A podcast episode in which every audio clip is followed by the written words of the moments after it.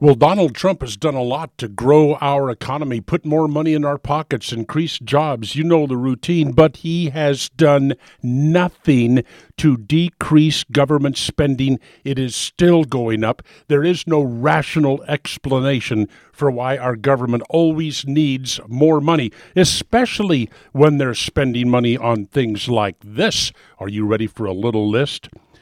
$21 million Small Business Administration loans to Rolex jewelers. $670 million grants for colleges of beauty and cosmetology.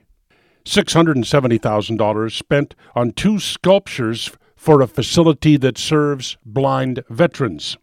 Robert Redford's Sundance Arts Festival, the movie thing, all of that, $200,000 almost a million dollars spent by Health and Human Services to study the question Are physicians racist?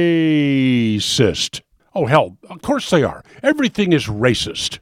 Bob's barricades are racist. $42 billion in grants, aid, and subsidies to Ivy League colleges with their huge endowments.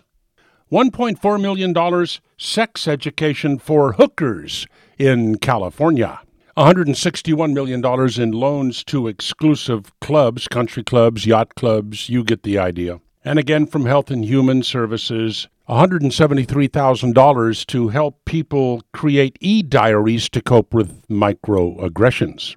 And Trump couldn't stand up and say, hey, the people that earned these dollars might have a better use for them?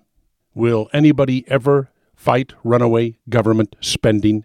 Solomon Brothers Studios in Naples, this is Neal Boortz.